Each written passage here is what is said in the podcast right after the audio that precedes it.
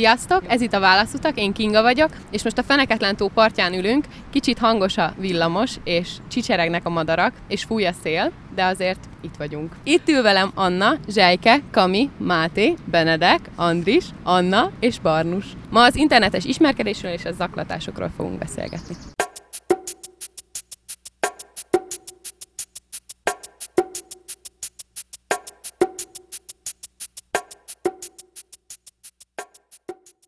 Ti ismerkedtetek meg valaha bárkivel nulláról az interneten keresztül?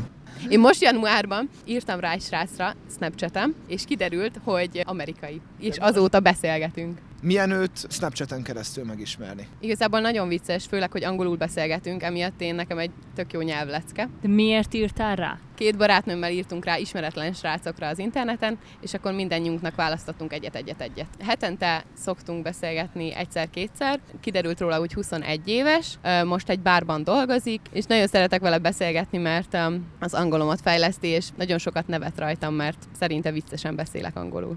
Nem furcsa egy vadidegennel megbeszélni a dolgaidat, meg úgy beszélgetni valakivel, hogy semmit nem tudsz róla, és nem tudod, hogy amiket mesél magáról, az igaz-e vagy sem de nagyon furcsa, és um, anyukámnak, amikor meséltem, hogy írtunk rá srácokra, akkor teljesen kiakadt rám, hogy most ez komoly, hogy nem tudok róla semmit, lehet, hogy nem tudom, idejön és valami rossz lesz, de furcsa nagyon, meg ijesztő volt egy kicsit az elején. Nekem is van hasonló tapasztalatom, és én egyáltalán nem éreztem furcsának. Én novemberben letöltöttem egy alkalmazást, ahol lehet beszélgetni külföldi emberekkel a világ minden tájáról, és elég sok mindenkivel beszélgettem, még végül volt egy perui fiú, akivel máig megmaradt a kapcsolat, és hetente rendszeresen beszélünk, és bennem pont ez a benyomás született meg, hogy nagyon jó egy teljesen idegennel beszélgetni. Tehát nagyon jó egy más kultúrát megismerni. Egy olyan emberrel beszéltek, akivel tiszta lapról kezdünk, és bármi szóba jöhet, bármiről beszéltünk, sőt, még mélyebb dolgokról is, hiszen valószínűleg úgyse fogunk találkozni. Úgyhogy nekem ez egy nagyon jó tapasztalatom.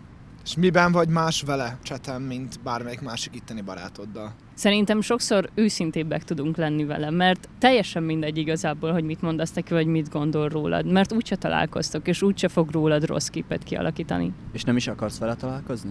Ezen már gondolkodtam. Meséltem neki Magyarországról, meg Budapestről, és mondta, hogy egyszer tök szívesen eljönne. És akkor eszembe jutott, hogy milyen vicces lenne, ha mondjuk pár év múlva találkoznánk. De igazából annyira ebben nem gondoltam bele, mert valószínűtlennek tartom, de szerintem, ha találkoznánk, akkor az jósulna el. Én nagyon egyet tudok veled érteni, Anna, mert én is egy indiai fiúval kezdtem el beszélgetni nem olyan régen, és azt tapasztaltam, hogy sokkal könnyebb megosztani vele bármit, mert nincs az a nyomás rajtam, hogy elvár tőlem valamit, vagy ismer engem, és tudja, hogy ilyet én sose csinálnék. Sokkal egyszerűbb vele megbeszélni dolgokat.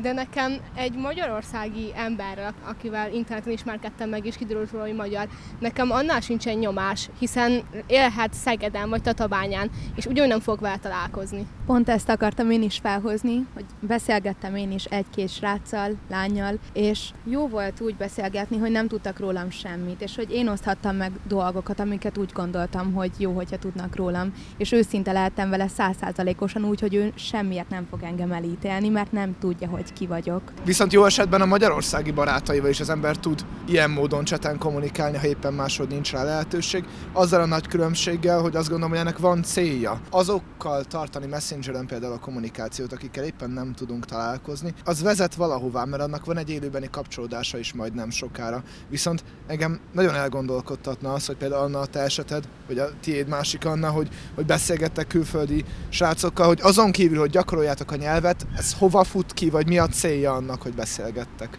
Szerintem nem kell feltétlenül valahova vezetnie. Úgy érzem, hogy ebben az egészben van egy szabadság, hogy ő olyannak ismer meg, amilyennek én akarom, hogy megismerjen. És ez nem azt jelenti, hogy más mutatok, hanem az, hogy tényleg azt mutatom, amit meg szeretnék mutatni. Tudom, hogy ebből nem lesz semmilyen hosszú távú kapcsolat, viszont szerintem jó emlék lesz az, hogy valakivel gyakoroltam a nyelvet, beszélgettünk, és egy másik kultúrát megismertem, és bővült a tudásom. Anna azt mondod, hogy azt az énedet ismeri meg, amit hagyod neki, hogy megismerjen, de ezáltal megismer meg.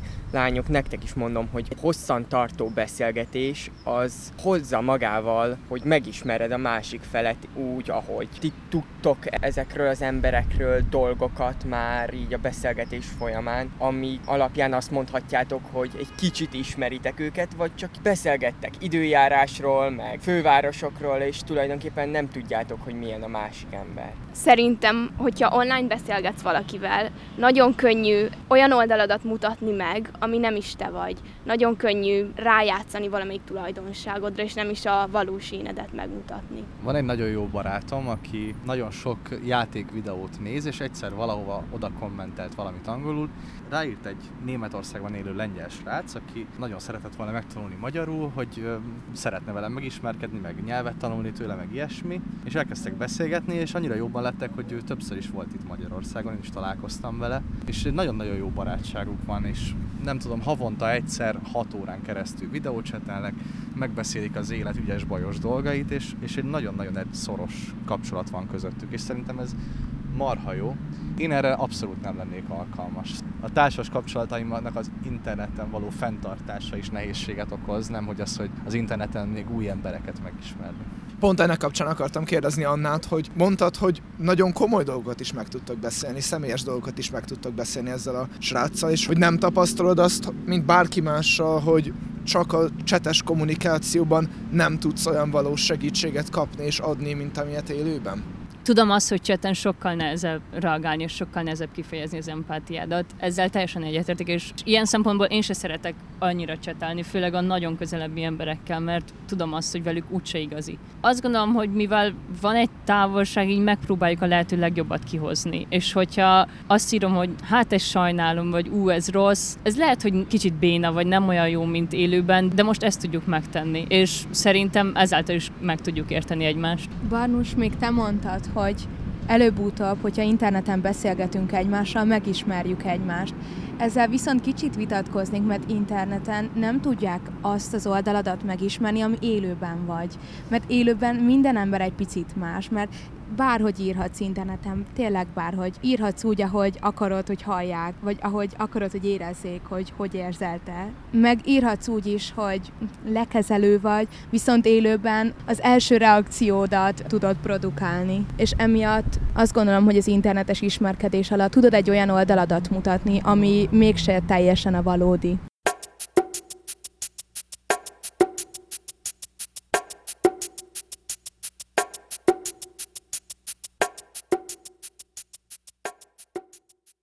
Honnan lehet megállapítani, hogy valami romantikus ismerkedés és baráti ismerkedés? Szerintem vannak olyan tipikus szövegek, amik borzasztóan nevetségesek. Ilyen például az, hogy szia, hogy telt a napod. Ezt miért kérdezed meg egy idegentől? Szerintem ez borzasztó. Ezért az a taktika, hogy mindig egy konkrét kérdéssel indíts. Mindig kérdez bele valamibe. A lényeg az, hogy rögtön dob fel egy témát, mert itt tudtok elkezdeni beszélgetni.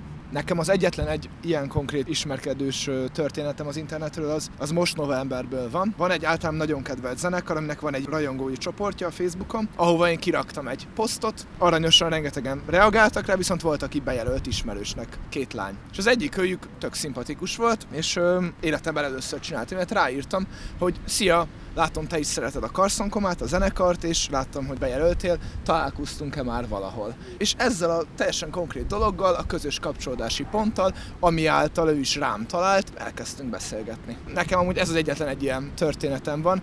Ezzel a lányal én hónapokon keresztül csak videócseten beszéltem, mert Covid, meg mert messze lakik, és amikor találkoztunk, meg is beszéltük, hogy teljesen újra kell tanulni minden kommunikációt, minden kapcsolódást élőben, mert annyira más, mint videócseten. Viszont jobb videócseten, mint írásban. Ez is teljesen biztos, viszont nagyon érdekes az, hogy azt hittem, hogy mennyire megvan már a teljes összhang vagy harmónia, és közben meg teljesen más volt élőben. Én ezzel nem értek egyet, már nekem is volt egy ilyen történetem, hogy ráírtam egy fiúra, mert láttam, hogy küldött Snapchaten egy képet, amiben ugyanazt a könyvet olvastam, mint én. És ráírtam, hogy szia, látom, te is olvasod a könyvet, és elkezdtünk beszélgetni. És én nagyon nem tudok beszélgetni online, mindig befogy a beszélgetés, mindig befogy a chat, és már megakad az egész. Viszont ezzel a sráccal hónapokig beszélgettünk, és pont nem tudtunk találkozni a vírus miatt, és nagy nehezen rávettem magamat arra, hogy videócsatáljunk. Számomra sokkal nehezebb videócsatálni, mint írásban beszélgetni, mert zavarba vagyok, hogy kamerán keresztül lát engem. És amikor élőben találkoztunk, ugyanolyan gördülékenyen folyt tovább a beszélgetés, mintha csak videóchatba hagytuk volna abba, és nem kellett semmit újra kezdeni, nem volt semmilyen feszültség, szóval számunkra nem volt nehézség. Én rendszeresen kapom meg azt a barátaimtól, hogy rosszul csetelek, és hogy nem tudják, hogy mire gondolok. Ez azért van, mert úgy vagyok vele, hogy nem szeretnék sok hangulatjelet használni, mert azt gondolom, hogy jobb, ha szavakkal elmondom, hogy mit érzek. Viszont egyszerűen néha annyira szükségét érzem, hogy egyszer leszokok róla, egyszer pedig nagyon sokszor használok. És amikor nem használok, akkor meg mindenki írja, hogy Anna, most ezt nem tudom, hogy hogy értetted. És ez annyira zavar, hogy tényleg a hangulatjel az, amihez kötve vagyunk, és amivel muszáj kifejezni magunkat, mert szinte csak azzal tudjuk. Nem muszáj, csak nagyon kétértelmű tud lenni egy-egy mondat, hogyha nincs mögötte hangulatjel. Vagy inkább tízértelmű. A hangulatjel az eléggé pontosítani tudja, hogy te most mit akarsz. Én sokszor abból is levonok következtetéseket, hogy az adott illető milyen gyorsan válaszol nekem. Mert hogyha eltelik mondjuk egy hét, mire választ kapok, akkor nagyon arra haj az az egész, hogy hát én őt nem érdeklem. Viszont hogyha egy napon belül, esetleg egy órán belül válaszol nekem, akkor az jó érzés, mert érzem, hogy fontos neki a válasz. Pont most voltam a tanúja annak, hogy két ismerősöm így elkezdett beszélgetni. A lány ismerősöm ezt használta ki, ezt a láttamozást, hogy mennyi idő telik el, miután megírta az üzenetet a srác, hogy miután megnézi. És volt, hogy írt üzenetet a srác, és nem nézem meg, még várok egy órát kb. és utána nézem meg, és ezzel tartották fönt az érdeklődést, és ideges volt, amikor a srác láttamozta, tehát megnézte az üzenetet, és nem válaszolt rá semmit, és arra, arra a tapasztalatra jutottam, hogy a csajoknak az imponál, hogyha a srác gyorsan válaszol, viszont nekünk srácoknak el kell viselnünk azt, hogy órákig nem kapunk választ a lányoktól, mert az egyfajta módszerű. Én azt tapasztalom azért az évek során, hogy a lányok is leszoknak, vagy kinőnek ebből a fajta játszmából. Én is így kezdtem, emlékszem, hogy mennyire másképp beszélgettem 9-10-es koromban. Most már eljutottam oda, hogy ha én valakivel válaszolni szeretnék, akkor válaszolni fogok. Ha azonnal látom épp az üzenetét, mert pont tudjon ki, akkor azonnal válaszolok neki. Hosszú távon mindenképpen jobb ez, akár saját magamnak is, hogy nem késleltetek valami érzést, amit közölni akarok felé. Ha látom az üzenete felét, mert az ugye megjelenik, anélkül is, hogy megnyitnám, akkor válaszolok, amikor szeretnék. Csak az emojikhoz visszatérve, én úgy szoktam kifejezni, ha valakit nagyon szeretek, és csak olyan embernek küldök piros szívecskét, aki nagyon fontos nekem. Egy fiú barátomnak nem küldök piros szívecskét, mert nem akarom, hogy félreértse. Ez nagyon durva, hogy ezt mondod, mert én pont múltkor gondolkodtam azon, hogy mennyire nem szeretem, amikor nekem ilyen lila szívecskéket küldenek, mert nekem a szívecske az piros. És annyira megszoktam, hogy piros szívecskéket küldök, hogy egyszerűen rosszul esik, amikor zöld meg lila szívecskéket kapok. Én arra jöttem rá, hogy az egyetlen egy használható hangulatjel az a szívecske. Mert az kifejezi azt, hogy be lehet szívecskézni a másik üzenetét, meg lehet küldeni sima szívecskét, és ez kifejezi azt, hogy szeretet van, minden jó, és nem kell annyira foglalkozzak a messengerrel, úgyhogy szerintem ez a, ez a legkönnyebb. Engem, hogyha feldühítenek egy beszélgetés alatt interneten, akkor a leghasználatosabb emoji megy ilyen kedvesen mosolygó, viszont gyilkosan néző emoji, hangulatjel. És mellé még szoktam rakni egy kést, és ezzel azt fejezem ki, hogy nekem többet ne írjanak. Viszont tudják, hogy én közben nevetek, mégis dühös vagyok rájuk. És ez nekem a kedvenc hangulatjel kombinációm, mert szerintem ez minden érzést kifejez. Még egy ilyen emoji van, az a like jel. Amit ha valaki küld, akkor nem tudom eldönteni, hogy haragszik rám, vagy szimplán nem akar több energiát beletenni, és egy like jelet küld. Engem az idegesít, amikor az az alapbeállítása a beszélgetésben, és el akarod küldeni, és rányomsz véletlenül, és vagy 8 like jelet küldesz, és aztán vissza kell vonogatni, és akkor a másik megkérdezi, hogy mit vontál vissza, és akkor leírod neki, hogy like jelet, és az egész egy ilyen kínos szituáció lesz a beszélgetésben. Nekem az a bajom a like jellel, hogy az azt jelenti, hogy dühös vagy, mérges vagy, utalod a másikat, szereted a másikat, aranyos vagy, kedves vagy, fáradt vagy, kipihent vagy,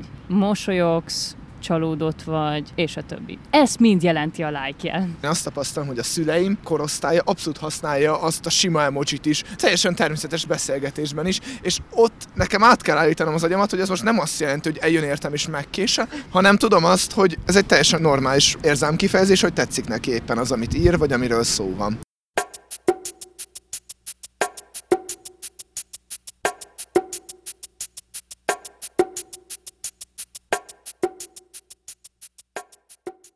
Olvastam egy pozitív példát, hogy egy orosz kisrác, egy 15 éves kisrác, egy 14 éves csajnak adta ki magát, és egy felnőtt férfivel beszélgetett, akivel lebeszélt egy találkozót, majd sikerült 15 évesen feltartani a csávót, amíg a rendőrök megérkeztek, és ott hagyta nekik USB-n a beszélgetéseiknek a másolatát, és így lecsukták a csávót, aki beszélgetett egy ilyen kiskorúval ilyen furcsa beszélgetéseket, és ezt mindezt egy 15 éves srác hozta össze. Ebben a sztoriban az a nagyon durva, hogy vajon a srác beszélte bárkivel, a szüleivel vagy a tanáraival arról, hogy ő éppen találkozni fog egy bűnözővel, azért, hogy őt a rendőrségnek átadhassa. Szerintem ezt lefújták volna a veszélyessége miatt a szülők azonnal. Én is nagyon sok ilyen lebuktató kampányról hallottam, viszont szerintem van egy másik oldala ennek, amikor a gyerekek nem tudják. Ti erről mit gondoltok? Ha megnéznénk a statisztikákat, biztos, hogy lányok több ilyen zaklatással találkoznak, de az a szomorú, hogy azt gondolom, hogy egy pedofil ember sokszor nem válogat. Emlékszem, hogy én is láttam olyan kisfilmet, ahol egy tíz éves rácot hálózott be egy 50 körüli pasi, mert ő a fiúkat akarta megrontani. Nekem szerencsére ebben nincsen tapasztalatom. Nyilván olyan volt már, hogy valaki úgy írogatott, hogy nem akartam, de pedofilokkal még nem találkoztam. Nekem az a furcsa ebben a dologban, hogy nehéz elképzelni azt, hogy egy gyerek nem tud kinek szólni. Nagyon sokszor mondják azt, hogy ilyenkor nem tudsz hova fordulni, nem tudsz kinek szólni, nem mert kinek szólni. És pont azon gondolkodtam, miközben idejöttem, hogy én nem tudom elképzelni azt, hogy velem ilyen történik, és nem mondom el senkinek. Egyszerűen bennem ez egy olyan traumatikus esemény lenne, hogy rögtön szaladnék valakihez. De és te kihez szaladnál ilyenkor? Mert én például szerintem annyira megijednék, hogy senkinek nem merném elmondani, mert kinek mondjam el a legjobb barátnőmnek, de hát őt zavarba hoznám ezzel, vagy kinek mondjam el anyukámnak, de hát ő neki meg, ő, ő mit tud ezzel kezdeni, szóval én nem mernék senkihez fordulni. Azért nem mernek szólni általában ilyenkor a gyerekek, mert én azt olvastam, hogy az az egyik fő taktikájuk az ilyen pedofil embereknek, hogy a bizalmat úgy építik ki, hogy bizalmas kérdéseket tesznek föl, és utána mondhatják azt, hogy szólj a szüleidnek, de akkor elmondom nekik ezt és ezt és ezt és ezt, és a kisgyerek nem gondol bele, hogy hát maga a beszélgetés veled is egy gázos dolog, hanem megijednek, hogy tényleg kiderül az is, amit én csináltam, és elmondja nekik, és inkább nem csinálnak semmit, nem szólnak senkinek. Ezen kívül még azt is szokták alkalmazni, hogy a gyerek körüli embereket teljesen eltávolítják tőle. Tehát azt mondják neki, hogy csak én szeretlek, ha szólsz bárki másnak, akkor engem elveszítesz, pedig én vagyok az, aki szeret, akiben bízhatsz, és a többi. A család ellen hangolnak.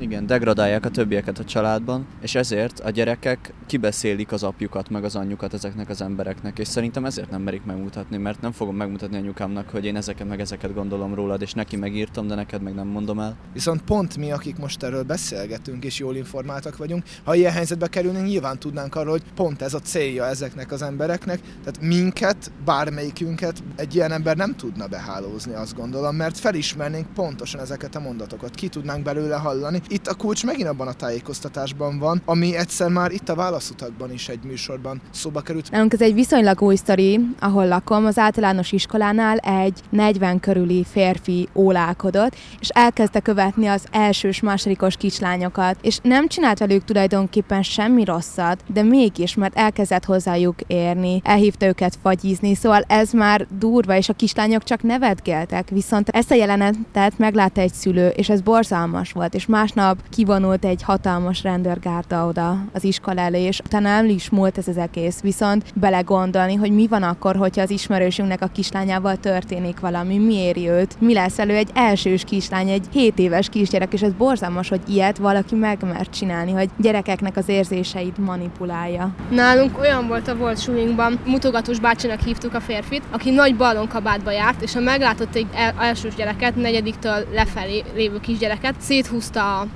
a kabátját, ahol alatta teljesen mesztelen volt, és elkezdett rohanni felé. És nem egyszer jöttem be új reggel, hogy egy kislány ott sírt a portán, és mondta, hogy ő látta azt a férfit, aki utána mindig elfutott. És éveken keresztül minden tavasszal felbukkant, és nem tudták elkapni. Ezek mind olyan történetek, amik nem online történnek. Viszont ha most belegondolok, szerintem online még nehezebb, mert akkor egy rendőri gárda nem tud oda kivonulni, és ott ez sokkal több ideig elhúzódhat, és sokkal több ideig hagyhat nyomot a gyerekben, és sokkal több ideig bántatja azt a gyereket. Én még elég naív voltam, amikor letöltöttem az Instagramot, és egyszer ez nem egy pedofil volt, hanem egy 18 és 20 közötti srác bejelölt, és én visszaigazoltam, hogy lehet az ismerősöm. És küldött egy képet, én pedig megnyitottam, és egy mesztelen kép volt, és nekem akkor ez nem volt trauma, és én le is tiltottam, viszont belegondoltam abba, hogyha én a szüleimtől nem hallom ezt, hogy történhetnek ilyenek, akkor erre hogy reagálnék? Visszagondolva szörnyű, és tényleg, hogyha ha nem vagyok erre felkészítve, vagy ilyen is érhet az életbe, akkor lehet, hogy ez egy kis trauma, de mégis trauma, amit egész életemben így magamban hordozhatok, és lehet, hogy emiatt nem tudom, hogy hogy tudnék bizalommal állni a férfiakhoz. Engem legtöbbször megtalálnak ilyen férfiak, azok nem idősebbek, hanem egy 22 éves, 25 éves emberek találnak meg, és volt egyszer, hogy általánosban küldtek egy, egy képet, ugyanúgy, mint a zsejkének, és nem tudtam mi ez, megnyitottam, és egy mesztelen kép volt. Egyből letiltottam a csávót, és töröltem, és egy másik profilról rám írt, nem ismertem fel, hogy ő az, és rám írt, hogy ő volt az előző srác, aki küldte a képet, és hogy nem tudok olyan barátnőt, akinek küldhetne képet, mert ő nagyon szeretne ismerkedni. Én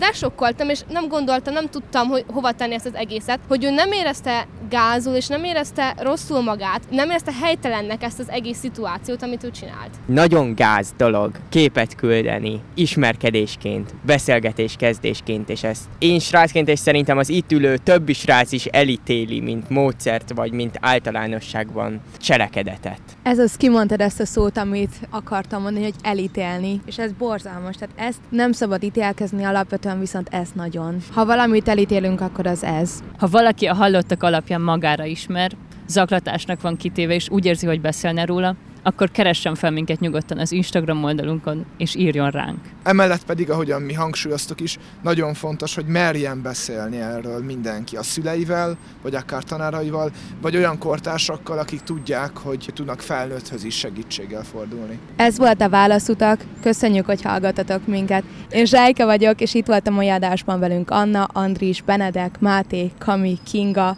Anna és Barnus. Kövessetek minket Instagramon, és Spotify-on is megtaláltok bennünket.